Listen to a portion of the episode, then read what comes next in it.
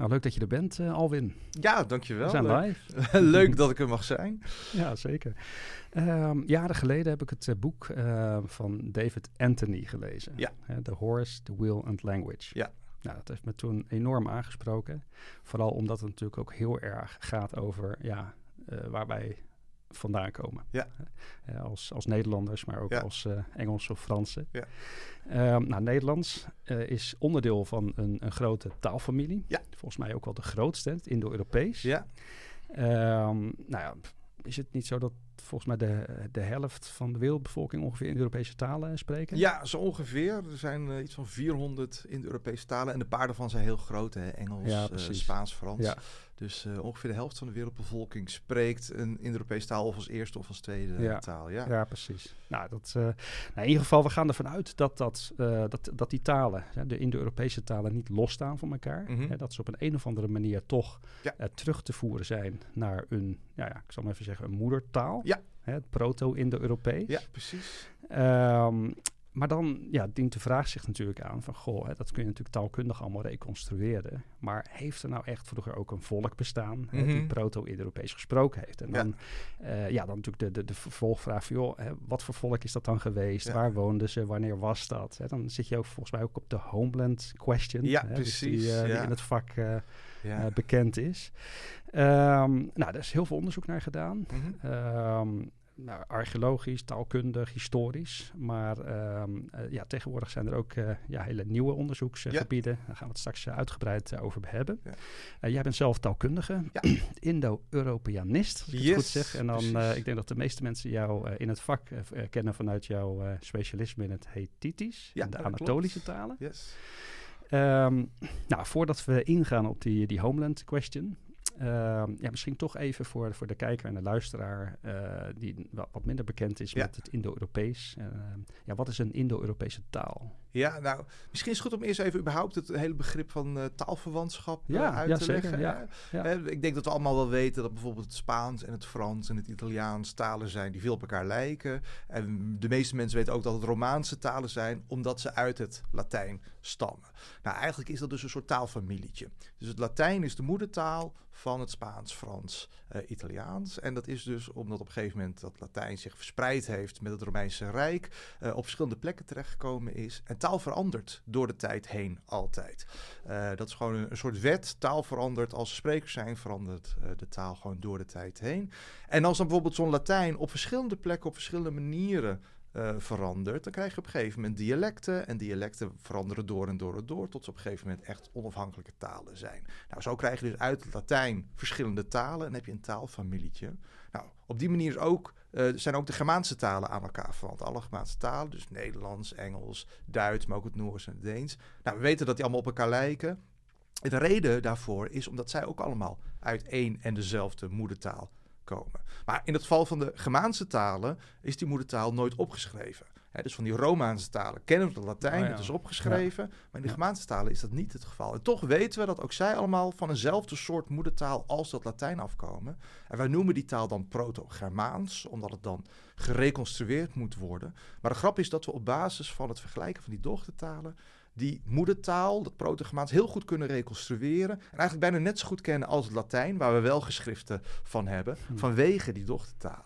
Nou, zo kun je op andere manieren ook allerlei talen vergelijken. Maar bijvoorbeeld dat Latijn is eigenlijk weer een zus van dat proto-Germaans. En daar hoort het Grieks ook weer bij. En het proto-Slavisch bijvoorbeeld. En die zijn ook allemaal weer zussen van elkaar. En die gaan weer terug inderdaad op een nog oudere moedertaal, die we dan inderdaad proto-Indo-Europees noemen. En die Indo-Europese familie is dus een groep van talen die gesproken wordt vanaf, uh, nou eigenlijk uh, Ierland tot aan India. Dus van Ja. India tot in Europa, daarom Indo-Europees. En dat zijn allemaal talen die met elkaar verwant zijn, zoals de Romaanse talen met elkaar verwant zijn. En dat is dus de Indo-Europese taalfamilie. Um, en ook die proto-Indo-Europese moedertaal kunnen we reconstrueren aan het hand van het vergelijken van al die dochtertalen. Dus ook deze moedertaal gaan we vanuit dat die niet geschreven is. Ja. Die is gesproken in de tijd dat er misschien überhaupt nog geen uh, schrift uh, bestond. dus ook daarvan, we hebben geen teksten, we hebben geen directe bronnen. Maar op basis van die dochtertalen kun je dus die taal reconstrueren. Maar dat gaat eigenlijk eindeloos door, toch? Ja, in principe wel. Maar op een gegeven moment uh, is het natuurlijk, heb je nog data. Hè? Dus in het geval Ja. van de Indo-Europese taalfamilie eh, zitten we in een gelukkige omstandigheid. Bijvoorbeeld het Oud-Grieks is onderdeel van de familie. Ook het Sanskrit is onderdeel Ja. van de familie, de heilige taal van India.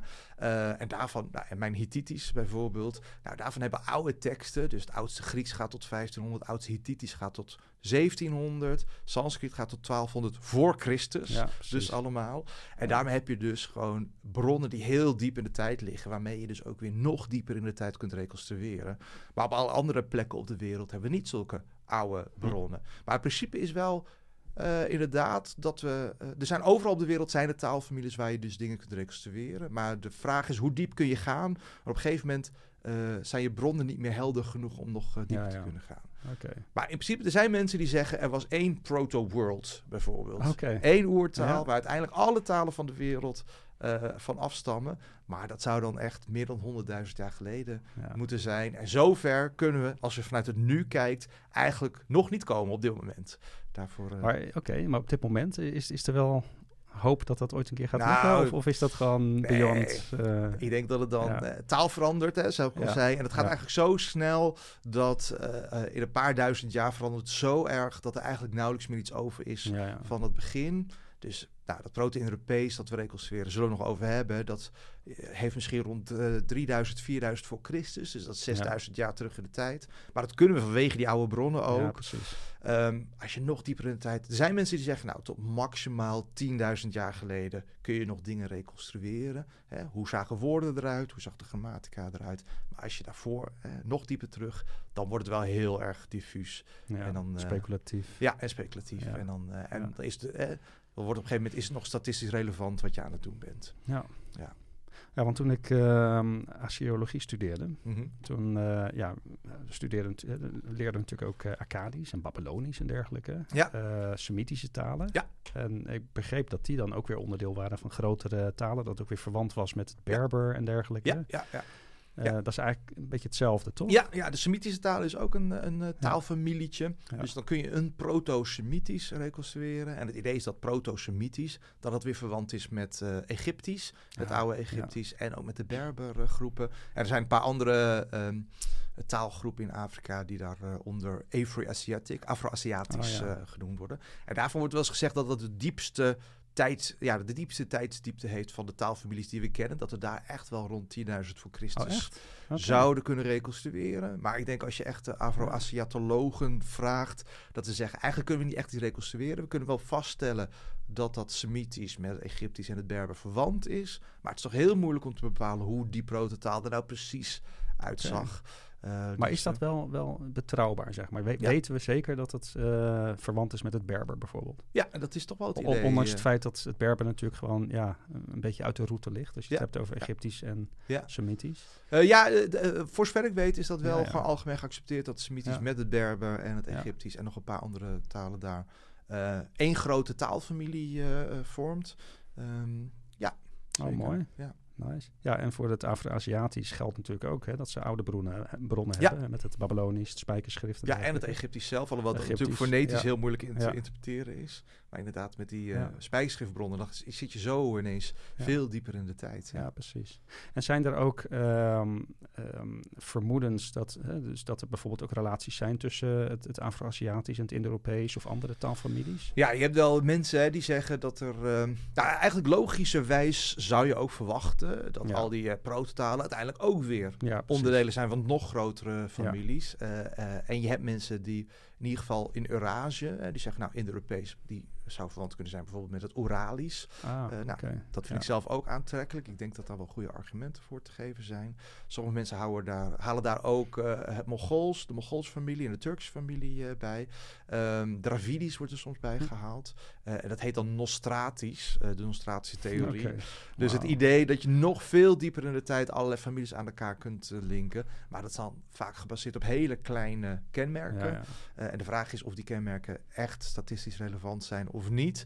Eh, dus daar, de meeste historisch taalkundigen houden zich verder van nostratische ideeën. Ik zelf vind bijvoorbeeld de connectie tussen Indo-Europees en Oralisch wel interessant genoeg om te denken dat daar Ja. echt iets reëels eh, gaande is. Oh. Het Afro-Aziatisch wordt er wel eens bijgehaald, maar er zijn verschillende groepen, hoort dat erbij of niet? Uh, en als dat zo is, dan zit je tienduizenden jaren terug in de tijd. Wow. En dan wordt het wel echt heel, uh, ja, heel diep en onduidelijk en nou, vaag. Het is wel echt fascinerend, Ja. hè? Dat, eh, Ja. Als je zo ver teruggaat in de Ja. tijd eigenlijk. En Ja. dan, eh, Ja, maar het is ook niet zo heel eh, gek, hè? De, de, de, de Homo sapiens is niet zo heel oud. eh, 100.000, misschien 150, Ah, 100, ja. 200.000 jaar dat geleden dat het zich echt vanuit dat die soort zich vanuit Afrika over de wereld verspreid heeft. En de vraag is natuurlijk: kon Homo sapiens van begin af aan al spreken? Had het een taal of Ja. niet? En dan zeg je, nou, als er toch een kleine groep is die en die sprak al.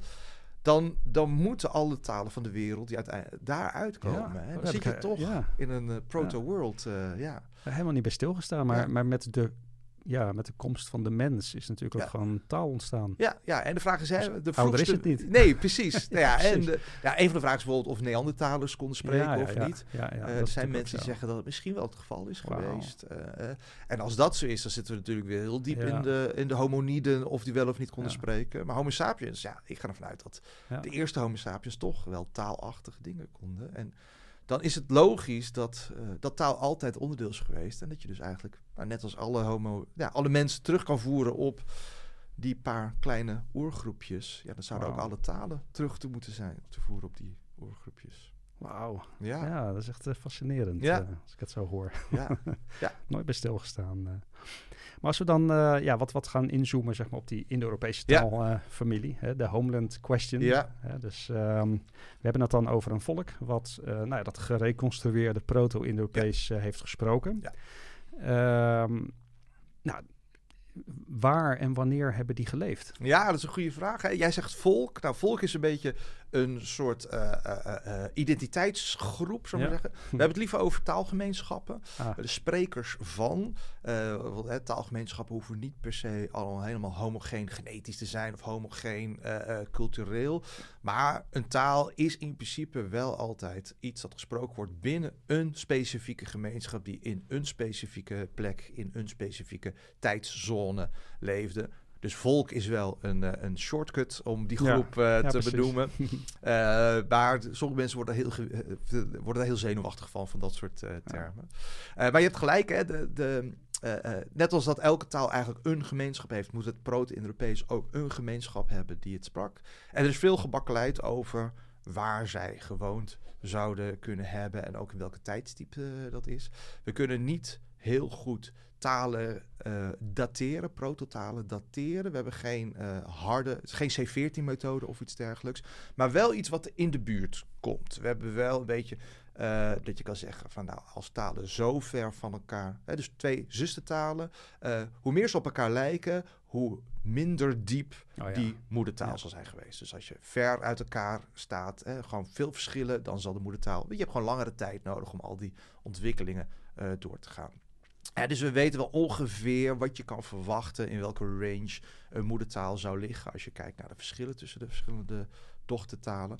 Ehm, en voor het Proto-Europees is het duidelijk dat het wel, nou, in ieder geval ouder dan 3000 voor Christus. Nou, misschien twee, nee, laat zeggen ouder dan 2000 voor Christus, maar niet veel ouder dan 5000 voor Christus. Zo ongeveer. Die range, als je kijkt naar hoe verschillend eh, de dingen eh, zijn. Maar we kunnen ook dateren aan de hand van bijvoorbeeld de woordenschat die we kunnen reconstrueren voor de moedertaal. Hè, weet je, je kunt verschillende woorden reconstrueren. Dus als allerlei dochtertalen woorden hebben voor, de, eh, voor één en hetzelfde ding... en dat woord is hetzelfde... dan moet dat woord uit die moedertaal komen. En daarmee kan je soms iets zeggen over de cultuur van de sprekers van die moedertaal. Ah, Oké. Dus, Hoe- hoeveel woorden hebben we? eh, nou, uit het proto-Indo-Europees? ja, toch wel honderden woorden. eh, Misschien wel eh 1000, 1200 die je kunt reconstrueren. Ja, en eh, dus dat is best een groot, eh, eh, groot aantal. En er zitten soms hele specifieke dingen in. Eh, een heel beroemd geval is het woord voor wiel.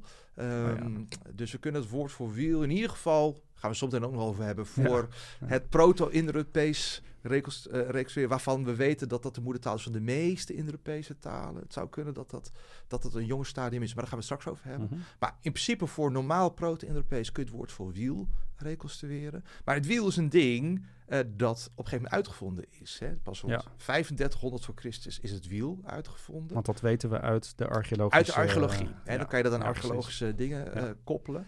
Um, dus het wiel bestond niet voor 3500 voor Christus. Nou, als die sprekers van het Proto-Europees een woord voor wiel hadden... moeten ze dat wiel gekend hebben en moet die taal kan dus niet ah, veel ouder zijn. kan dus niet ouder zijn geweest dan 3500 voor Christus. Want die sprekers van het Proto-Europees moeten in hun dagelijks leven met het wiel gewerkt hebben. Ah, en, en, dat soort argumenten. Nou, er zijn ook dingen, hè, je kunt soms uh, woorden voor specifieke bomen reconstrueren, voor uh, specifieke beesten. En daarvan kan je dan ook zeggen, van, nou, die beesten die komen alleen maar hè, rond, nou, na 3500 voor Christus in dat en dat gebied voor. Dus dan kun je alweer allerlei andere gebieden wegstrepen. Nou, en zo lijkt het erop alsof het Proto-Europees, als je deze methode volgt, toch wel in het steppengebied uh, ten noorden van de Zwarte Zee en de Kaspische Zee. Dus eigenlijk wat nu Oekraïne uh, en uh, Zuid-Rusland is. dus daar waar nu de oorlog is, daar gaan we vanuit wow. dat de sprekers van het Proto-Europees gewoond moeten hebben. Nou, ergens in het vierde millennium voor Christus. Ja, Oké, maar interessant ook over, over, over dat woord, hè, dat, het wiel bijvoorbeeld. Of um, hè, dus dat, je dat, dat je dat kunt gebruiken, zeg maar, om, om uiteindelijk een soort van datering te doen. Ja, Ik kan me herinneren dat um, uh, David Anthony, mm. dat, dat boek waar ik, uh, waar ik het net over had, dat hij ook zoiets, uh, dat hij ook zo'n vergelijking maakte met um, een modern woordenboek. Mm -hmm. Dat mhm. als jij een woordenboek hebt ja, waar het woord, weet ik veel, computer of zo in staat, dan weet je ook dat het ja, dat woordenboek in ieder geval pas na, weet ik veel, 19 ja, zoveel ja. Uh, ja, als je over, kan zijn. Over, over duizend jaar inderdaad uh, de, een, schriftje vindt uh, van, van een kind en die heeft over zijn computer, dan weet je al, het kan niet ouder zijn dan 1980. Hè? En zo kun je dus ook, ook een gereconstrueerde woordenschat dateren. Ja. Wauw. Hey, hoe, hoe, betrouwbaar is het? Want ik bedoel, je hebt natuurlijk ook, in theorie heb je natuurlijk ook de mogelijkheid van, goh, je hebt, weet ik veel, honderd talen die op elkaar lijken. Nou, die, die zijn gewoon los van elkaar en ze hebben gewoon heel erg geleend van elkaar. Ja. Dat, dat zou je ook kunnen zeggen, toch? Ja, ja, ja. ja nou, we kunnen uh, het verschil tussen leenwoorden en erfwoorden. Dat, uh, erfwoorden zijn de woorden van vanuit gaan. Dat die echt uit de moedertaal geërfd zijn. En, en leenwoorden, dat uh, verschil kun je zien omdat, nou, zoals ik zei, talen veranderen door de tijd uh, heen. En dat betekent ook dat de fonetiek uh, verandert. Een goed voorbeeld is bijvoorbeeld het Nederlands woord voor voet begint met een v en heeft een t. Terwijl het Latijnse woord voor voet is pet, heeft een p en een d. En als je nou woorden met, in het Nederlands met een v, die corresponderen eigenlijk altijd met Latijnse woorden met een p. Dus vader correspondeert met pater. Voet met ped. Um, nou, nog andere mooie. Het zijn allerlei hele mooie voorbeelden. um, dus er zit een correspondent in. Er zit een uh, wetmatigheid in. Ja. Dus klanken ontwikkelen zich op wetmatige uh, manieren. Um, maar als je dus een leenwoord hebt die ineens erin komt, dan heeft hij niet die wetmatigheid ondergaan. Dus je kunt als je een woordenschat, een huidige woordenschat van het Nederlands, kun je zien welke woorden wel of niet erfwoorden zijn aan de hand van de klanken die ze gebruiken. En zo kan je dus dat verschil in ieder geval uit, uh, uh, ja, er tussenuit halen. Oké, dus we kunnen zeg maar er echt van uitgaan dat dat uh, gereconstrueerde proto-Europese woordenboek wat we eigenlijk hebben, ja. dat dat ook echt, um, nou ja, via dat mechanisme van erving, zeg maar, is, is overge... Ja, ja, ja. ja. natuurlijk kun je allerlei individuele reconstructies kun je bakkeleien. Dat is ook wat wij doen als taalkundigen. We, hè, soms zeggen, nee, dat, uh, voor dat woord uh, vinden we het, uh, het bewijs te mager. Toen iemand zegt, nou, ik vind dat bewijs eigenlijk wel heel goed. Maar er is echt een groep aan nou, honderden woorden waarvan de hele ja. historisch taalkundige gemeenschap het over eens is, ja, die kun je echt goed reconstrueren voor het Proto-Indo-Europees. dus die moeten die sprekers van die taal uh, in hun woordenschat gehad hebben. Ja. Interessant. Ja. Oké, maar dan zitten we dus ergens zo ja, tussen wat jij zegt 2000 en 5000 voor Christus. Ja. Waar hebben ze geleefd? Ja, nou, dat is uh, uh, interessant. Nou, hè, dus die steppes, dat is wel het gebied waarvan we uitgaan dat ze geleefd hebben. En dat heeft te maken dus inderdaad met die gereconstrueerde woordenschat die je kunt reconstrueren. Dus woord voor wiel zit erin. Maar Want ze hebben daar wielen gevonden? Ja, dat is wel, ja, daar zijn wielen gevonden inderdaad. En het zou kunnen dat ook wel echt het wiel daar ergens in de buurt begonnen is. Um, maar we zien ook aan die woordenschat dat, ze, dat de mensen die deze taal spraken waarschijnlijk nomadische pastoralisten waren. Hè, dus mensen die grote kuddes vee hielden, maar niet stenen woningen hadden, maar met tenten van plek naar plek trokken om die om dat vee te laten grazen. Hm. en dat is typisch wat, wat er in dat steppengebied in die tijd gebeurde. Dus in het vierde, ook nog in het derde millennium voor Christus. Um, dus dat komt heel mooi samen bij, bij dat steppengebied. Okay. En dat is eigenlijk alleen op basis van taalkundige argumenten, gecombineerd met archeologische argumenten. maar recent zijn er ook genetische argumenten bijgekomen. Ik weet niet of je daar al over wil uh, hebben. Nou ja, ga je gang. Ja, nou, dus dat is een heel spannend nieuw, nieuwe blik op de prehistorie. Dus vroeger moest je het hebben van nou, dingen die opgegraven ja. werden. Daar zaten ook botten bij natuurlijk. maar sinds ongeveer 2012, 2013, 14 is het mogelijk geworden om oude botten ook genetisch, uh, ook uh, DNA oh. uit uh, te extraheren. En daar zijn ze steeds beter en beter. Dus de genetici kunnen nu allerlei DNA-profielen maken. Ook van botten die duizenden jaren oud zijn. Wow.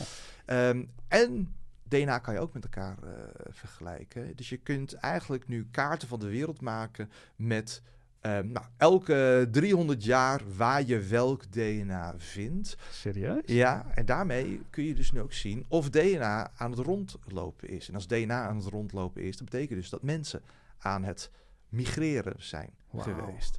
Nou, en een van de grote ontdekkingen die uh, deze paleogenetici, zoals dat heet, nu gedaan hebben, is dat er vanaf ongeveer 3300 voor Christus tot, nou, tot, tot 2000 voor Christus eigenlijk, uit dat steppengebied, waarvan we al op basis van taalkundige uh, argumenten dachten dat daar de sprekers van het Indo-Europees, Proto-Indo-Europees hebben gewoond, dat vanuit dat gebied er grote golven van migratie richting Europa en richting Azië zijn geweest. Precies de gebieden waar later dus die Indo-Europese talen gesproken worden. Ja. En uh, sommige van die migratiegolven zijn massaal geweest. Uh, dus bijvoorbeeld in Noord- uh, Noordwest-Europa, waar wij uh, wonen, is zo rond 2700 voor Christus. Zijn, uh, is 70% van de bevolking is van DNA veranderd. Dus je had op een gegeven moment een periode, 2800 voor Christus, en 100 jaar later had 70% van de bevolking die er dan woonde ineens totaal andere genen. Wow. En dat kan niet ja. anders dan dat er gewoon vanuit die steppen massaal mensen naar Noord West-Europa getrokken zijn. Wat de oorspronkelijke bevolking, wat daar nou precies mee gebeurd is, is niet helemaal duidelijk. Dat die misschien afgeslacht zijn. Of misschien door ziektes omgekomen oh ja. zijn. Dat die, uh, die steppenmensen ziektes meegenomen hebben. In ieder geval weten we dat zij niet meer in staat waren om hun DNA door te geven. Want uh, uh, daar is ja. weinig meer van over. Dus dat betekent enorme influx van allerlei personen. En als je influx van heel veel grote groepen hebt, dan kan het niet anders dat ze ook een taal meegenomen ja. hebben. Dus dat is toch, ja, wordt algemeen wel gezien als een enorme bevestiging van het idee dat dat Proto-Indo-Europees op de steppen gesproken werd. En dus inderdaad in die tijdsperiode van die steppen, zowel naar Europa als naar Azië, um, gegaan is. Wow. En we weten nu, dat ja. is met die mensen gegaan in grote migratiegolven. Zo, maar dat, dat onderzoek is dus nog niet eens zo oud. Nee, dat is echt... Uh, 2014? Ja, ja 2015 wow. is echt uh, dit ja, specifieke onderzoek. Dus dat is echt hartstikke nieuw. En die paleogenetici zijn nu heel bezig om steeds gedetailleerder allerlei migratiestromen hm. te reconstrueren. Dus... Wordt dat ook echt geaccepteerd? Ja, uh, ja, zeker. Uh, nou ja, het, is gewoon, het zijn gewoon feitelijke observaties ja, die okay, zij doen. Hè? Goed, het is echt gewoon, uh, ja, ja rond 3000 voor Christus was het. DNA-profiel ongeveer zo. En ja. 500 jaar later is het zo. Je ziet enorme precies. verschuivingen. En, en, en, de interpretatie dat het dan migratiegolven zijn. ja, ja je, precies. Daar ontkom je eigenlijk niet aan. Nee. nee. Nee, maar wat jij zegt is, hè, we hebben op basis van archeologie en taalkunde hadden we al een beeld hè, van, van waar dat, dat moedervolk Ja. eh, leefde en hoe die migraties zijn ge- gegaan. Ja, en ook in welke volgorde. Ja. En ja, dan komt er vanuit een hele andere wetenschappelijke tak, komt er op een gegeven moment een kaart van de wereld. over heel veel jaren. En dat komt overeen met dat Ja. beeld. Dus eigenlijk een hele mooie bevestiging. ja, absoluut. Ja, ja, ja. ja en, en, en de grap is wel, hè, op dat moment was er nog veel discussie. Was er nog een alternatieve theorie. Die zei van, nou, misschien dat de sprekers van het Proto-Indo-Europees in Anatolië, modern Turkije, gezeten hebben. En zich met de verspreiding van de landbouw over eh, Europa. Want het weten we dat dat rond 6000 voor Christus gebeurd is. Ja. Dat toen eh, landbouw ontstaan is en zich verspreid heeft over Europa. Dus dat was een alternatieve theorie. En die genetici hebben laten zien, ja, inderdaad. Toen is er ook al een enorme eh, immigratie van genen uit Anatolië over Europa eh, gegaan. Maar de later zijn die steppenmensen nog weer helemaal overheen geklapt. Ah, oké. Ja.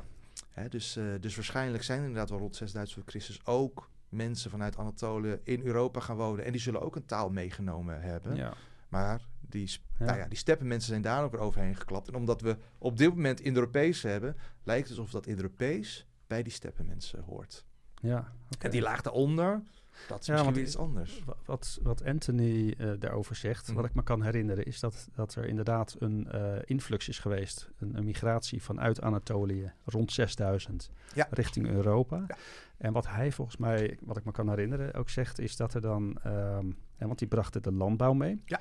Dat, die, dat een deel daarvan ook in die, eh, het- ja, het- ten noordwesten van de Zwarte Zee is Mhm. neergestreken. Ja.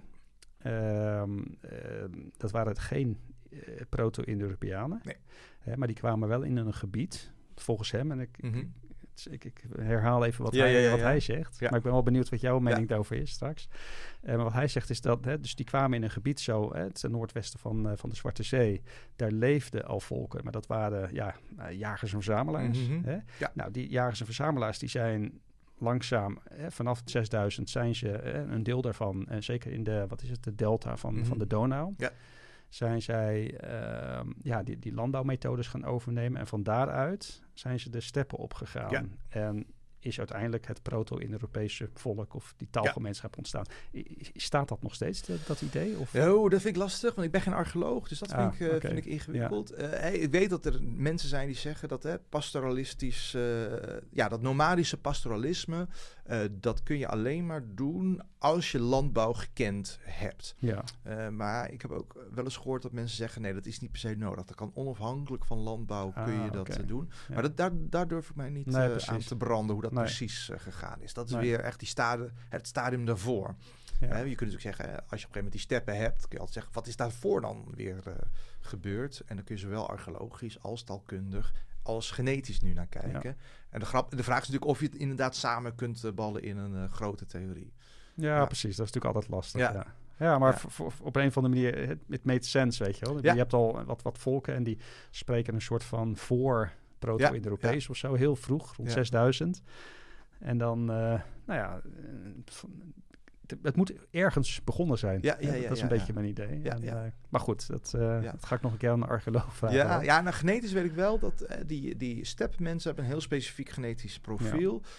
die ongeveer voor 50% bestaat uit DNA wat bij Eastern Hunter-Gatherers wordt het genoemd. Dus echt uit, uit Eurasië komt. En voor 50% uit CHG, dat is Caucasian Hunter-Gatherers, dus uit de Caucasus. Dus ze hebben ongeveer een mix DNA-profiel Oh, van twee, eh, twee eh, daarvoor onafhankelijke bevolkingsgroepen. En voor zover ik weet zit daar inderdaad ook nog een klein beetje WHG, dat is dus Western Hunter-Gatherer. Nee, Anatolische Neolithië. Dus het, er zit een beetje boeren-DNA zit daar eh, ook eh, in. Grappig Ja. dat je dat gewoon helemaal kan reconstrueren. Ja, maar hoe dat precies zit, daar wordt Ja. toch wel veel op gebakkeleid hoor. Wat, eh, wat nou die details allemaal precies eh, tekenen. Ja, Ja. precies. Ja. Ja. interessant. Ja, want wat, wat ik ook begreep ehm, uit vooral jouw eh, studie, Mhm. is dat, ehm hè, wat je had het net over die, die, die genen, die, die verspreiding. Ja. Ik heb het kaartje trouwens hier ook eh, op het scherm staan. Oh ja. Ja, precies. Dat is Ik, ik kan die ook in de video monteren Ja. voor de luisteraars. Kijk Ja. de video. Ja. Ehm, hè, dit, dit, is volgens mij het plaatje ook ehm, wat, wat achterliggend is aan, aan, aan waar je het net over had. Hè? Dus die, die, die stromen, zeg maar. Die, ja. Die, ja, dit is het genetische Ja, precies, het genetische deel. Maar wat ik, me ook, wat ik ook begreep uit jouw verhaal is dat er dus dat het anatolisch hier niet in past. Nee, precies. Dat is de, de, de crux waar we nu heel mee bezig zijn. Het Anatolisch is dus een uh, taalgroep die binnen de Indo-Europese taalfamilie uh, past. Die dus in Anatolië wordt gesproken. Hittitisch is daar dus een van de talen van. Dus we hebben daar teksten van uit het tweede en eerste millennium voor Christus. Het is nu helemaal dood. Er is niks meer uh, van over. allemaal uh, door Grieken, Persen en Turken overlopen. Maar ooit was daar een bloeiende taalgemeenschap, de Anatoliërs. Nou, we weten, ze zijn in de Europees. ze passen goed in de, in de familie. Maar er zijn op dit moment geen genen gevonden die in tweede en eerste millennium voor Christus Anatolië, in de gebieden waarvan we weten dat ze toen Anatolische spraken, dus Indo-Europese talen spraken, uh, die gelinkt kunnen worden aan die steppen mensen. Ah. dus op dit kaartje staat de Yamnaya. Dat is dus de archeologische term voor die steppenmensen. Nou, dat Yamnaya-DNA-profiel had ik net over. Is heel herkenbaar. 50% dit, 50% dat. Nou, in Anatolië is daar eigenlijk geen enkel spoor van gevonden. Misschien één klein uh, dingetje. Terwijl als je eens naar de andere Europese talen kijkt, nou, bijvoorbeeld in Noordwest-Europa, 70% is op een gegeven moment uh, Yamnaya. In uh, Centraal-Azië vind je op een gegeven moment ook enorme percentages Yamnaya-genen in India, et cetera. Dus daar is het heel duidelijk. Enorm veel Yamnaya, steppenmensen komen naar binnen, nemen hun taal mee. Dus als het Anatolisch spreekt in Europees, maar daar zien we genetisch nauwelijks, eigenlijk misschien helemaal geen enkele steppenpersoon hm. die binnenkomt. Dus dat is een grote vraag, hoe kan dat nou? En tegelijkertijd hebben we ook het taalkundige plaatje. Dus het Anatolisch is een Indo-Europese taalclubje. Een, uh, zoals het Germaans een taaltak is, noemen we dat eigenlijk. Het, het, het, Romaans een taaltak is. Zo is het Anatolisch ook een taaltak. Maar het is Indo-Europees, maar heeft ook allerlei gekke, gekke afwijkende dingen. En uh, vroeger werd al gedacht, ja, dat Anatolisch is een beetje gek, omdat zij allerlei innovaties ondergaan uh, hebben. Maar nu zijn er steeds meer en meer uh, mensen die denken, en dat is ook waar mijn onderzoek veel over gaat, die zeggen, nee, dat Anatolisch is gek, omdat het als eerste afgesplitst is van die hele boom. En eigenlijk zijn die andere talen gek, omdat die een tijd lang nog samen innovaties hebben ondergaan, voordat zij weer van elkaar afsplitsten. ja, ja. Dus het Anatolisch, ehm, niet echt als een zus van de rest, maar als een soort tante van de hmm. rest. Dus als je zegt, hè, al die andere taalgroepen die stammen van het Proto-Europees af. Er zijn nu mensen die zeggen dat Proto-Europees had een zuster en dat zuster is Anatolisch. En samen stappen, stammen zij af van een grootmoedertaal. En bijvoorbeeld dat woord voor wiel is interessant, want het woord voor wiel kunnen we voor die moedertaal van al die andere Europese talen reconstrueren. Maar het Anatolisch had niet dat woord voor wiel. Okay. Dus het zou kunnen dat die grootmoeder taal, waarvan het Anatolisch en dat later Proto-Europees afstapt, dat die nog geen wiel had. En daarmee zit je dus, en dat heb je weer een soort datering. Als je zegt, nou, wiel 3500 voor Christus, dan lijkt het dus inderdaad dat al die andere Europese talen afstammen van die steppenmensen na 3500 voor Christus die het wiel hadden. Maar dat Anatolisch afgestampt moet zijn van een voorloper daarvan in de periode dat er nog geen wiel was. En misschien dus ook in een periode dat dat uh, dat die taal nog niet gesproken werd door deze steppenmensen. Eigenlijk bestond deze steppencultuur nog niet op een dus moment... Yamnaya. Ja, die Yamnaya, die bestond nog niet op het moment dat we nu reconstrueren... dat die uh, anatolisch moet zijn afgesplitst van die moeder, grootmoedertaal. Wauw. Ja. En, en, en uh, hoezeer is die grootmoedertaal, zeg maar, gereconstrueerd? Wat weten we daarvan? Nou, dat is het, eh, het lastige. dat dus, is het, het, in, het Indo-Anatolisch, ja, toch? Sommige mensen zeggen nu, dat moeten we dan ook Indo-Anatolisch uh, noemen. Ja, precies. Precies, ja. dit, uh, als je dat ook laat zien aan de mensen thuis, dan is het heel helder. Ja, ja precies. Ja. dus, hè, dus al die andere Europese talen, die stammen af van wat we core proto-Indo-European noemen. Die zijn dus door die Yamnaya, door die steppenmensen verspreid. Het Anatolisch staat ernaast en moet dus afstammen van een grootmoedertaal. En die zou je dus Proto-Indo-Anatolisch kunnen noemen. Sommige mensen zeggen nee, ik noem het Early Proto-Indo-European. Ah, okay, of ja. ik uh, noem het. Uh, uh, dus ja. daar zijn nog de, die termen zijn we nog niet helemaal. Omdat het eigenlijk een nieuw, vrij nieuw concept is. iets waar mijn onderzoek veel over gaat. Maar het idee is dat het Proto-Indo-Anatolisch gesproken moet zijn in een dieper tijdstadium voor de uitvinding van het wiel. Ja, ik zou zeggen echt wel rond 4000, misschien wel 4200 voor Christus. Okay. Dus echt een stuk dieper dan dat latere Proto-Indo-Europees, die de moedertaal is van al die andere Indo-Europese uh, talen. Ja, precies. Ja.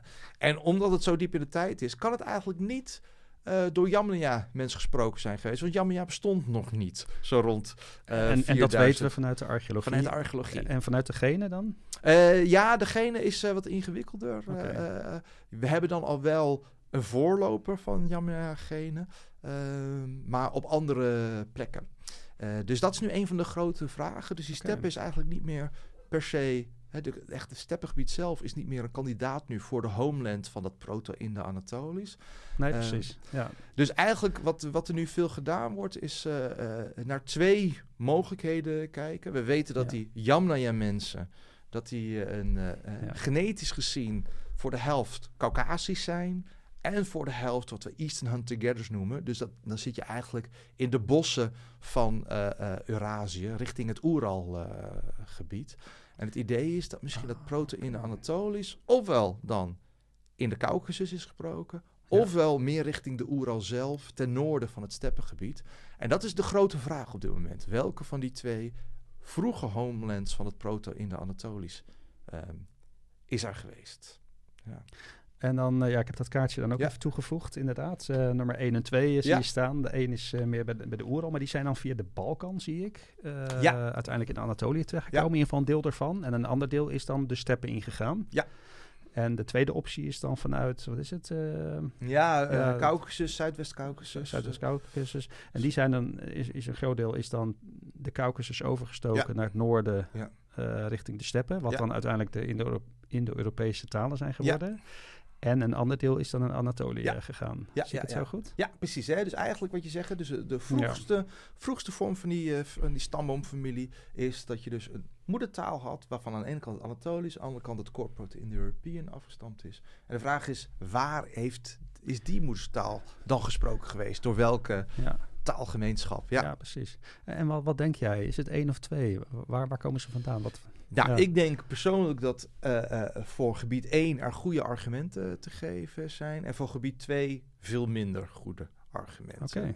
Eh, maar de, eh, omdat het zo'n homeland-vraag heeft eigenlijk drie aspecten. Je hebt het taalkundige aspect, je hebt het archeologische aspect en je hebt het genetische aspect. Nou, genetisch gezien kunnen beide homelands eigenlijk Ja. heel goed. Ja. Archeologisch gezien kunnen beide homelands eigenlijk ook wel goed. We zien archeologisch wel degelijk dat in beide plekken er in ieder geval connecties waren met zowel het steppengebied als, eh, als eh, Anatolië.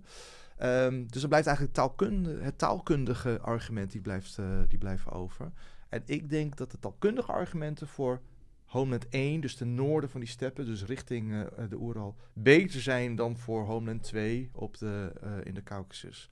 Oké, Ja, vertel. nou, de- is dat eh, heel technisch? ja, het is wel, het heeft wel, het is wel eh, technisch, maar talen eh, eh, zijn eh, zelden in isolatie. Je hebt altijd eh, ook. eh, eh, taalgemeenschappen hebben vaak ook contact Ja. met andere taalgemeenschappen. Nou, en die contacten kun je herkennen eh, door leenwoorden bijvoorbeeld, soms ook door structurelere invloeden.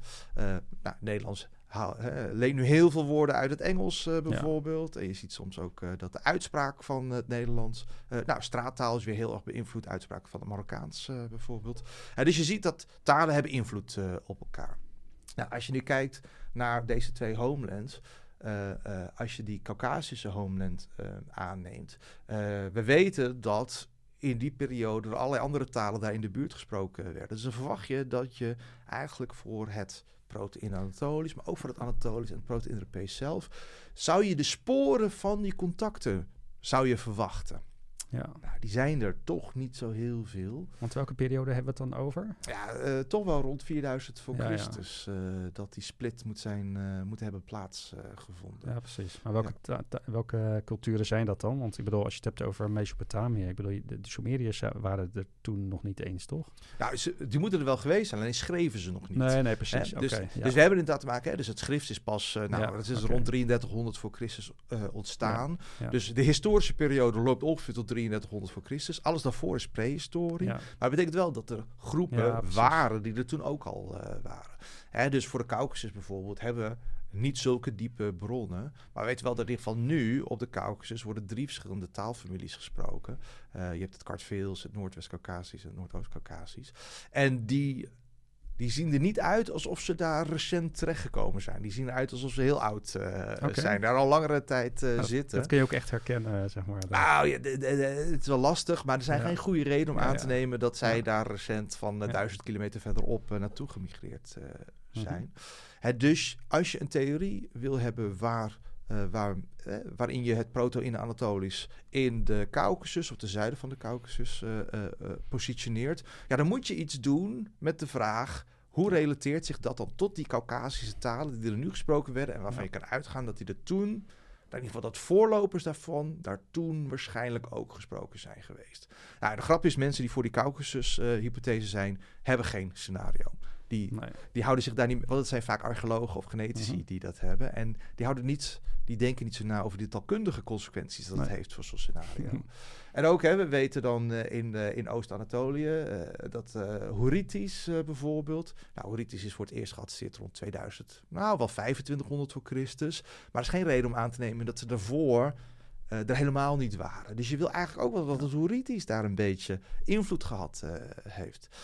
Um, nou, laten we zo zeggen, er zijn op dit moment geen studies die dat bewijzen dat dat zo is. Ook geen studies die echt dat uh, uh, tegenspreken. Maar die studies zijn er gewoon nog helemaal niet. Dus mijn, uh, mijn pleidooi zou ook zijn om die studies uit te voeren. maar als we kijken naar Homeland 1, dus dan ten noorden van de Caucasus, nou, dan zit je de, de enige taal waarvan we ongeveer weten dat hij daar gesproken werd in die tijd, is het Oeralisch, het Proto-Oeralisch, de moedertaal van Oeralische taalfamilies. En daarvan zijn er wel allerlei mensen geweest die zeggen dat ofwel uh, er vroeg contact was tussen het Oeralisch en, het, uh, okay. En de Indo-Europese taalfamilie. Of zelfs dat misschien dat Indo-Europees verwant is met het Oeralisch. Dat ze allebei dus ook weer teruggaan op een eerdere moeder. Hè, dus daar heb je wel goede, nou, goede argumenten. Je hebt in ieder geval argumenten die uh, dat Homeland inpassen in een taalkundig scenario, waardoor dat uh, goed zou passen. Dus vandaar dat op dit moment ik Homeland 1 aantrekkelijker vind. Maar er zijn allerlei gaten in onze kennis. Homeland 2 is gewoon niet goed uitgewerkt. wat voor taalkundige consequenties dat heeft en of het wel of niet klopt. Nee, Eigenlijk voor Homeland 1 zou ik ook nog wel echt veel meer onderzoek moeten doen van hoe, wat voor welke taalkundige consequenties verwacht je nou dat die home, als die home daar gelegen heeft? En kun je dat zien in de data die we hebben? Ja. ja. Want hoe goed is jouw Oeralisch? Uh, nou, ik heb wel eens uh, een artikel uh, geschreven waarin ik Oeralische data gebruikte. Maar ik ben geen Oeralist. nee, zeker niet. Nee, en dat maakt het ook ingewikkeld. Hoe dieper je gaat, hoe meer je expertise van verschillende taalfamilies nodig want, want, want tot hoever is het Oeralisch bekend, zeg maar terug in de tijd?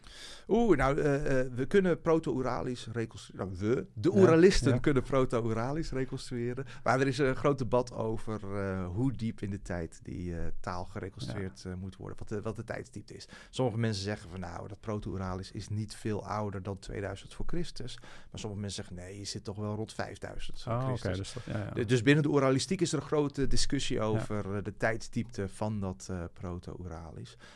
maar proto-Uralis, als, dat, als we dat rond 2000 voor Christus dateren, dat is... Dat, ontstaat niet uit het niets. Hè, daarvoor nee. moeten er ook mensen, dus die moeten dan pre-proto-Uralisch gesproken hebben. Dus pre-proto-Uralisch moet daar ergens wel in de buurt zijn uh, geweest. Ja. Wauw.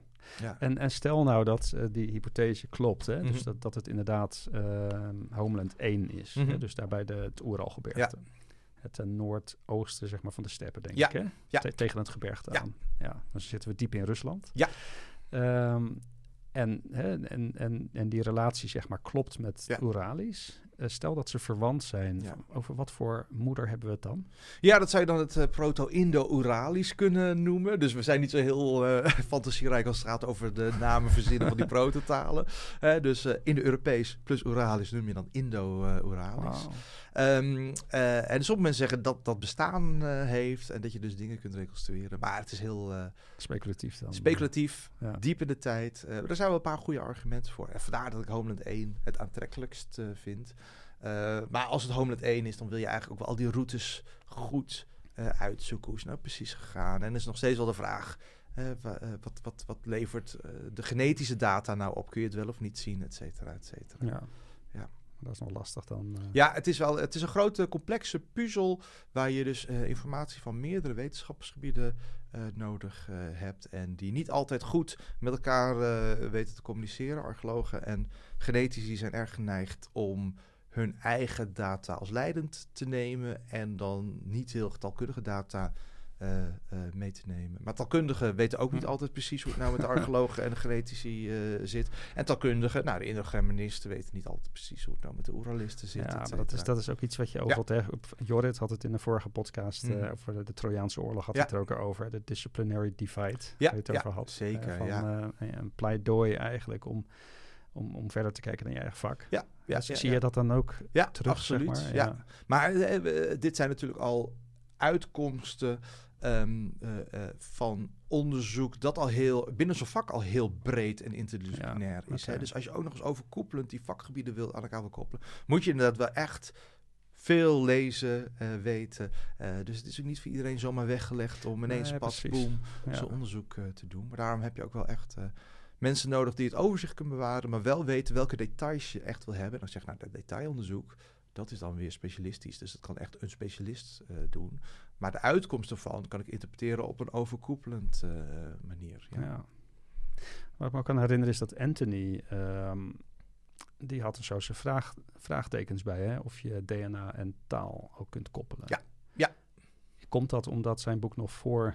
Ja, zijn boek is voor, verschenen ja, voor die ja. uh, DNA-revolutie, ja, zou ja. zeggen. Uh, en natuurlijk is het ook zo, hè, want uh, DNA en taal is niet het, hetzelfde. Je hebt altijd migranten die Nederlands spreken, ja, die hebben niet per se oer-Nederlands DNA, nee, maar wel spreken Nederlands. en zo is dat altijd geweest. Dus DNA is diffuser, zal maar zeggen, dan een taalgemeenschap. Maar aan de andere kant, er is recent, vorig jaar geloof ik, een studie verschenen over een groep in Zuid-Amerika. Een groep talen en een groep taalgemeenschappen. En daar bleek dan toch, als je als een gemeenschap genetisch dichter met elkaar verwant is, dan waren hun talen ook in 70% van de gevallen dichter met elkaar verwant. Dus er leek een soort, of, soort hm. van match te zijn tussen DNA uh, verwantschap en taalverwantschap, die voor 70% van de gevallen goed werkte, voor ja, 30% ja. ook niet. Dus er is ook niet totaal geen correlatie. Hm. He, dus je, je, nee, precies. He, dus ja. je kan het niet zeggen, het is 100%, de correlatie is niet 100% en het hoeft ook niet 10% te zijn. Maar zo'n studie laat zien dat het gemiddeld wel zo'n 70% is. Dus het is wel een soort van eerste uh, uh, nou, een eerste scheiding waar je eens over kunt kijken van, nou, als je echt een specifieke DNA-groep hebt, dat je mag aan. En daarnaast een andere specifieke DNA-groep die DNA-technisch niet veel met elkaar delen, dat je dan mag zeggen, nou, dan zouden we ervan kunnen uitgaan ja, okay. dat ze ook echt verschillende talen spraken, die ook, en dat die talen ook niet per se met elkaar verwant hoeven te zijn. Maar dat moet je dan weer onderzoeken. Maar het is geen slechte eerste ja, ja. hypothese, zal maar zeggen. Maar goed, in het, in het geval van Anatolië mm -hmm. zou dit ja. natuurlijk wel gewoon heel, heel bepalend kunnen zijn. Hè? Want jij zegt van, goh, hè, er is daar geen, uh, nou ik zeg maar even Indo-Europees DNA of Jan Naya DNA gevonden. Uh, toch spraken ze een Indo-Europese taal. Dat, dat kun je dus ook op een andere manier verklaren. Je zou ook kunnen zeggen van, goh, hè, er, zijn, hè, er is een elite... Uh, dus, dus alleen maar de elite is zeg maar overgekomen. Die, hebben, die, die hebben zich het is geen grote massamigratie nee, geweest. Precies. Maar uiteindelijk hè, hadden die wel een soort van, ja, hoe zeg je dat? Uh, dominantie of, of een soort aantrekkelijkheid. Dat, het, dat het wel een soort, hè, de taal is geworden van, van dat land. Ja, ja.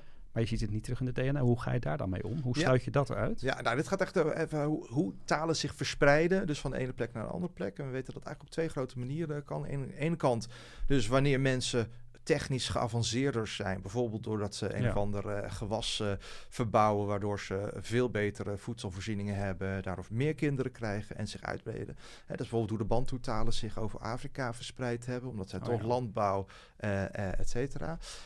dus dat, en dan verwacht je inderdaad dat met zo'n spreiding van taal ook genen komen en allerlei archeologische dingen. Maar je hebt inderdaad ook wat we de, de, de elite dominance model noemen. Hè, dat echt alleen een elite zich vestigt in een nieuw gebied, maar daar wel sociale prestige weet te verkrijgen. En dat mensen dan ook geneigd zijn om die, hun taal over te nemen. Dat is hoe bijvoorbeeld het Hongaars in, in Hongarije terechtgekomen is. Dat gebied was oorspronkelijk vooral Slavisch sprekend. Het zit ook tussen allemaal Slavische talen.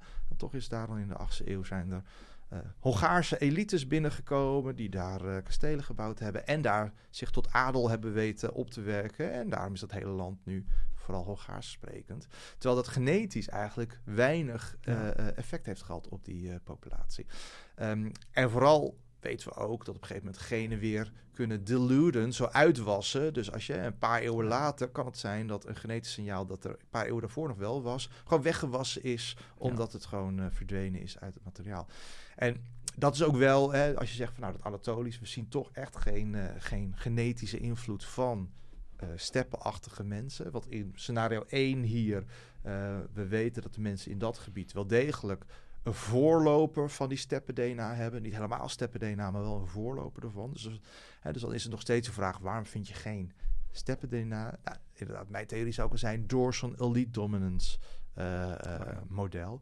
Dat je zegt van nou, sowieso hè, moet, moet in dit model van één uh, hoofdland één Anatolië is een lange route door de Balkan. En er zit nou ja, als je, we kunnen ongeveer dateren wanneer die Anatoliërs binnengekomen zijn. Er zit ongeveer duizend jaar tussen dat hm. ze het homeland moeten hebben verlaten en Anatolië oh, binnengekomen zijn. Oh, echt? Ja. en als ze dan duizend jaar op de Balkan hebben gezeten, als, en als elite daar terecht zijn gekomen, dan heb je ook nog weer tijd dat hun genen daar weggewassen zijn. en als ze een oversteek maken naar Anatolië en nog een keer zo'n soort scenario, dan hoef je ook niet per se te verwachten dat er nog veel genen over zijn. Maar dat is allemaal wel een soort van extra pleading uh, voor scenario 1.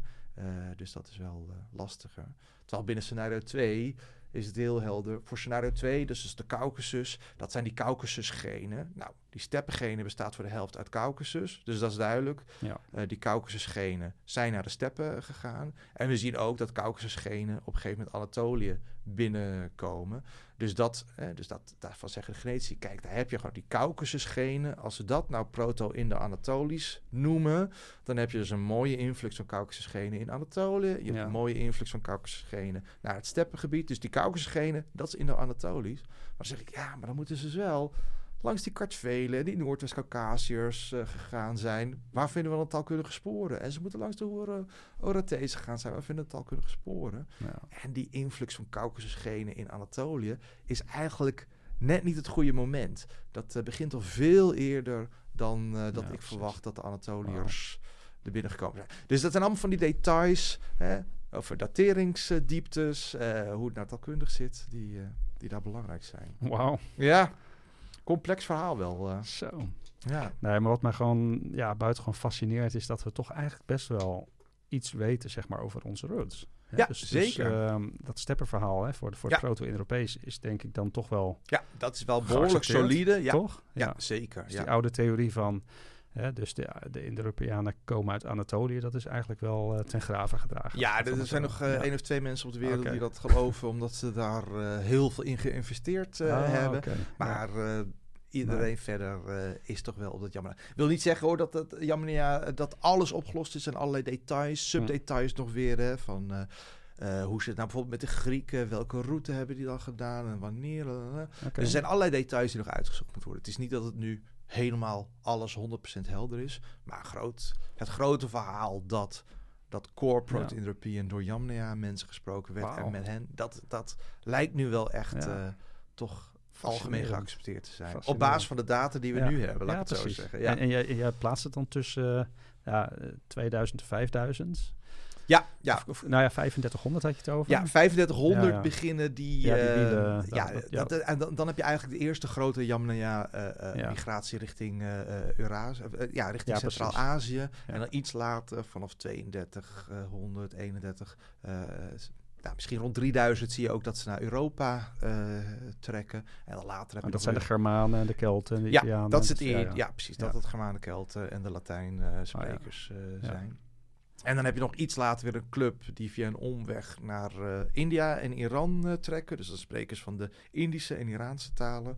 En dan is nog een beetje de vraag van, ja, waar zaten de Grieken en de Albanese en de Armeniërs op welk moment zijn die dan vanuit die steppen richting de Balkan getrokken, et cetera. Ja. Maar grotendeels lijkt het wel uh, goed te kloppen. Nou, dus als we zeggen van joh, we stammen af van de Yamnaya. Ja, nou ja, globaal. je zegt weer wij stammen af, maar dat is natuurlijk een genetisch uh, verhaal. Ja, hè? Wel, het Nederlands stamt af van de taal die op de steppen werd uh, gesproken. Maar of jouw genen, ik heb geen idee waar jouw genen of waar mijn genen precies vandaan komen. En misschien dat wij. Maar goed, er is een grote correlatie.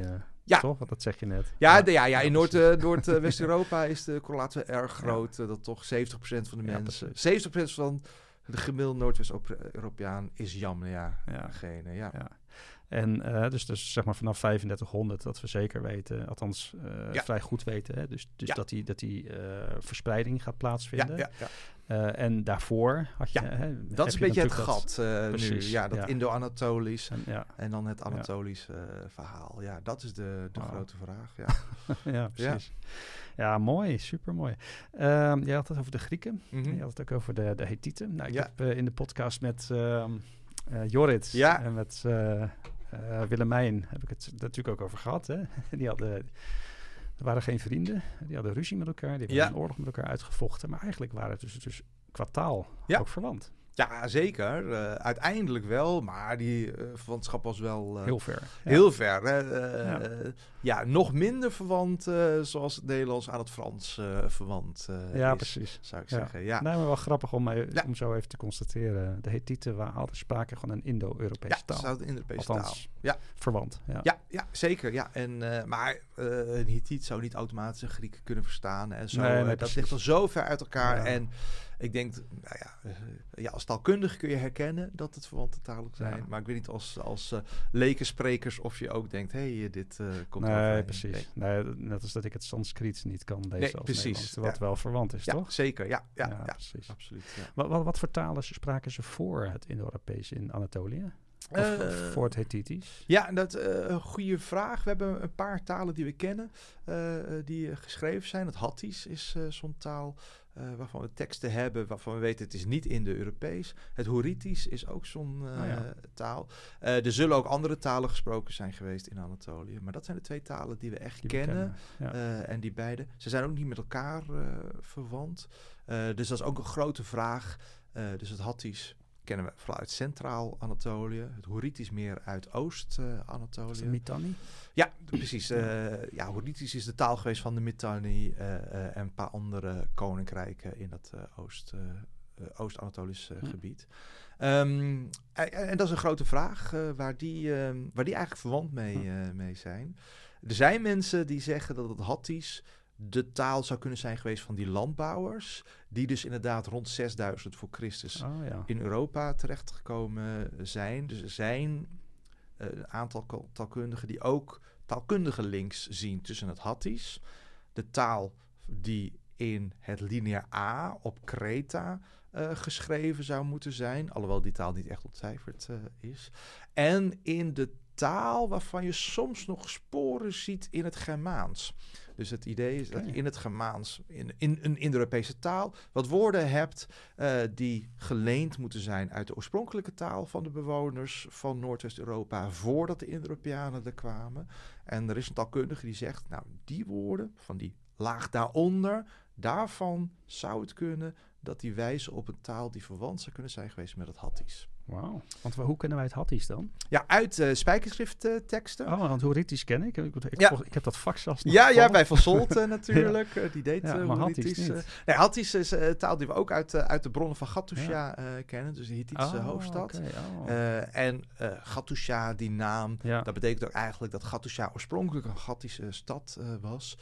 dus het idee is dat echt in Centraal-Anatolië Gattiërs zaten, die Gattisch spraken. En dat de Hittieten daar later terechtgekomen zijn. Maar ze hebben dus nog een paar Hattische teksten opgeschreven. Uh, ze hebben waarschijnlijk ook de Hattische religie grotendeels overgenomen. Dus in de cultus werden ook Hattische uh, liederen nog gezongen. Nou, dus, daar hebben we teksten van.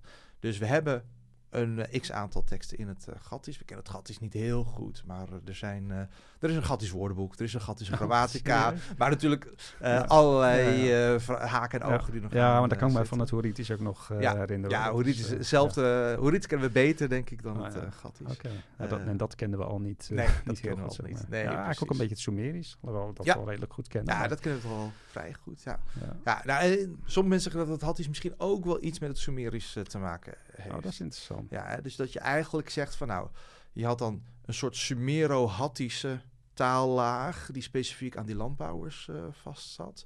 Die Horieten, daarvan is een beetje de vraag waar die nou vandaan komen. Er zijn mensen die zeggen dat ze misschien met uh, uh, een van die Caucasische taalclubs verwant zijn. Dus die zouden juist vanuit de Caucasus meer binnengekomen zijn. Zij zijn mijn kandidaat voor de brengers van die Caucasusgenen ah, die vanaf 5000 voor Christus Anatolië binnenkomen. Ik denk dat dat Horitisch sprekende uh, waren. Maar het idee is dan dat het Sumero-Hattisch, dat dat de taal van de landbouwers was, die dus met die verspreiding van de landbouw over Europa ook Europa ingegaan uh, is en zich daar dus verspreid heeft.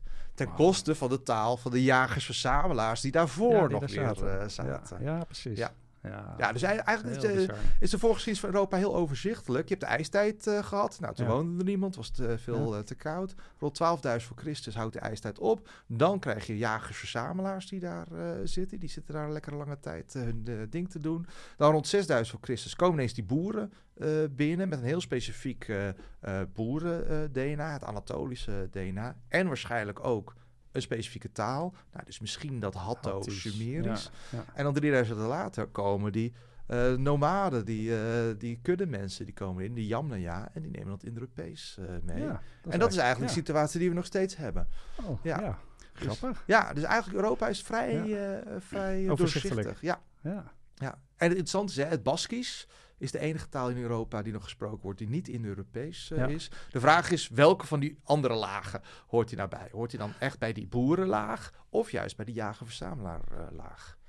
Ja, maar heeft het geen verwantschap met Hatties of iets? Of nee, uh, dat is blijkbaar uh, degene die dat Hatties uh, ziet in verschillende dingen in Europa. Zegt nee, in het Baskisch zie ik het zie niet. Het echt niet, maar nee. ook geen Sumerisch. nee, nee nou, er zijn natuurlijk altijd mensen die allerlei ja. connecties nou ja, okay. voorstellen. Maar voor zover ik weet is, is zijn oh, daar wow. geen serieuze voorstellen voor die echt hout snijden. Wauw, interessant hè? Ja. ja. En... Um, nou ja, misschien uh, we hebben die podcast natuurlijk ook gehad met, uh, met, met uh, Willemijn mm -hmm. en, en Jorrit over Troje. Mm -hmm. um, zij hadden het erover dat jij ook wel idee hebt over wat ze in Troje zelf spraken. Ja, dat klopt. Ja, ja. ja, ik denk dat ze daar een, vorm, een vroegere vorm van het Etruskisch spraken. Etruskisch? Ja, weer een andere taal. Ja, weer een andere taal. Ja, ja. En, en dat is niet Indo-Europees? Nee, dat is ook niet Indo-Europees. Nee, dus het Etruskisch is nog ook nog weer een beetje een vraag waar dat uh, precies uh, aan vast uh, zit. Ja, nou, dat is dat een ander soort onderzoek natuurlijk. Ja. van Troje hebben we geen directe bronnen. we hebben geen teksten daar gevonden aan de hand waarvan je kan bepalen wat daar gesproken werd. Nou, het Troje waar we het altijd over hebben is die rond 1200 voor Christus. Hè? Dat is natuurlijk het Troje van de Trojaanse oorlog. Dat is waar we in geïnteresseerd zijn. En als je dan kijkt naar bronnen uit het tweede millennium, welke talen daar in de buurt gesproken werden, heb je een paar talen, maar daarvan is het allemaal, ja, Grieks werd natuurlijk gesproken in de buurt, uh, Anatolische talen, dus Lubisch, dat is een zustertaal van het Hittitisch, werd er in de buurt gesproken, maar om dat te zeggen, dat was de taal van Troje, hebben we eigenlijk niet hele goede argumenten voor. En als je dan uit het eerste millennium kijkt welke talen in de buurt gesproken worden, dus later in de tijd, maar waarvan je kan zeggen, nou misschien dat die ook in het tweede millennium in de buurt gesproken werden, heb je nog een aantal uh, talen. Maar één taal valt heel erg op, vind ik, en dat is het Lemnisch. Dat is het, de taal van het eiland Lemnos.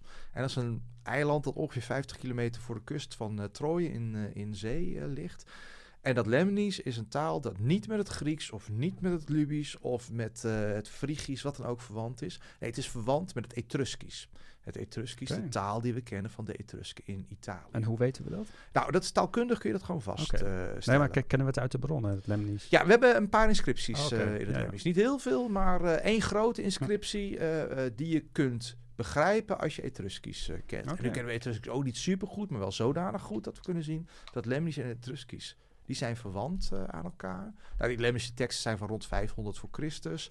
Die Etruskische teksten zijn van rond 600, 700 voor Christus, zijn de oudste, geloof ik. Maar je kan zien, verwant aan elkaar, maar wel weer zo verschillend van elkaar dat ze een enkele eeuwen nodig hebben om zo verschillend van elkaar uh, te worden. Dus het proto-Etrusco-Lemnis, als je dat zo wil zeggen. nou, kun je dateren zo rond 1200 voor Christus. Dat is wat, uh, wat uh, de, de beroemdste Etruscoloog ongeveer zegt. Dus die zegt rond 1200 voor Christus had je dus één taal die dus aan de ene kant Etruscus heeft opgeleverd en aan de andere kant Lemnis heeft opgeleverd. Maar de vraag is, waar werd die taal gesproken? En je kunt zeggen, nou, in Italië. Nou, dat betekent dat er dus in ja, Italië... Etrusken komen uit Italië. Die komen, ja. die kennen we uit Italië. kennen, ja, precies. Uh, dus hè, vanaf 700 voor Christus hebben teksten in het Etruskisch uit Italië. Dus toen ze in Italië. Maar als je zegt van, nou, dat proto, uh, die prototaal, dat proto-Etrusco-Lemnis... Uh, werd ook in Italië gesproken. Nou, dat betekent dat je rond 1200 voor Christus moet aannemen dat de mensen op een boot gestapt zijn die op, op Lemnos terechtgekomen zijn. Ja. En daar Lemnis zijn, tussen hun taal zijn gesproken, dat een lemnis uh, wordt. Dat is optie 1. Maar optie 1 is natuurlijk ook om te zeggen van nee, misschien dat hè, het uh, oergebied rond Lemnos uh, zat. En dat je moet aannemen dat rond 1200 voor Christus uit dat gebied uh, mensen die dus proto-Etrusco-Lemnis spraken, op een boot gestapt zijn en in Italië terecht zijn gekomen. En daar dan 100 jaar later hun taal zodanig veranderd is dat Etruskisch is en dat ze beginnen te schrijven. Dus dat zijn eigenlijk de twee opties. En de grap is nu dat over dat Etruskisch er alle aanwijzingen zijn dat ze misschien niet inheems zijn in ah, Italië. Ah, oké. Okay. Dat zou pleiten voor jouw tweede Ja, voor het tweede scenario. En de grap is uh, uh, uh, dat bijvoorbeeld archeologisch weten... dat de Etrusken een bepaalde cultuur laten zien... die rond 1200 voor Christus eigenlijk uit het niks daarop komt in Italië. En dat de oorspronkelijke plekken waar die, waar die archeologische cultuur opkomt... allemaal aan de kust zitten. Dus het lijkt alsof hè, de, in ieder geval de materiële cultuur die de Etrusken later hebben, binnengekomen is door mensen op een boot ah, rond 1200 voor Christus. Kunnen we die DNA-kaart niet erbij pakken? Ja, de, de, de, er wordt wel DNA-onderzoek gedaan. En daarvan zeggen mensen van nou, dat bewijst niet per se eh, dat er een, eh, een Anatolische oorsprong is van de Etrusken. Hm. Uh, nou, dat vind ik moeilijk te beoordelen. De vraag is hoe, of je dat zo gedetailleerd kan zien op dat uh, moment in de tijd, omdat sowieso dan het hele Middellandse zeegebied die DNA natuurlijk al wat meer gemodeld ja, precies. Um, dus vandaar... Nou, dus ik vind het een interessante hypothese om te zeggen dat Etruskisch eigenlijk uit het gebied van, uh, van Lemnos uh, komt. Dus dan heb je rond 1200 voor Christus dat proto-Etrusco-Lemnis. Maar ja, waarschijnlijk niet alleen om Lem. Lemnos is heel klein, maar als je dus ietsje breder, dan zit eigenlijk Troje er al, zit er al bij. En dan heb je natuurlijk die hele leuke mythe dat de Trojaanse prins Aeneas na de val van Troje, wat doet hij? Nou, die stapt op een boot, gaat de hele Middellandse Zee over en eindigt in Italië, waar uiteindelijk hij uh, een paar steden sticht en dat later zijn afstammelingen Rome uh, stichten. Dat is de Odysseus, of de, de Odyssea, toch? Nee, de, de Aeneas. Uh, de of Aeneas, van Ovidius. Uh. Ja, nou, maar in Odys, in de ja, Odyssea gaan ze toch ook die kant op? Of? ja, nou, Odysseus gaat natuurlijk uiteindelijk weer terug naar Ithaca, naar zijn oh, eigen ja, ja, homeland. Oh, maar Aeneas nee, is een, een ja. Trojaanse prins waarvan de mythen zeggen dat, dat hij dus in...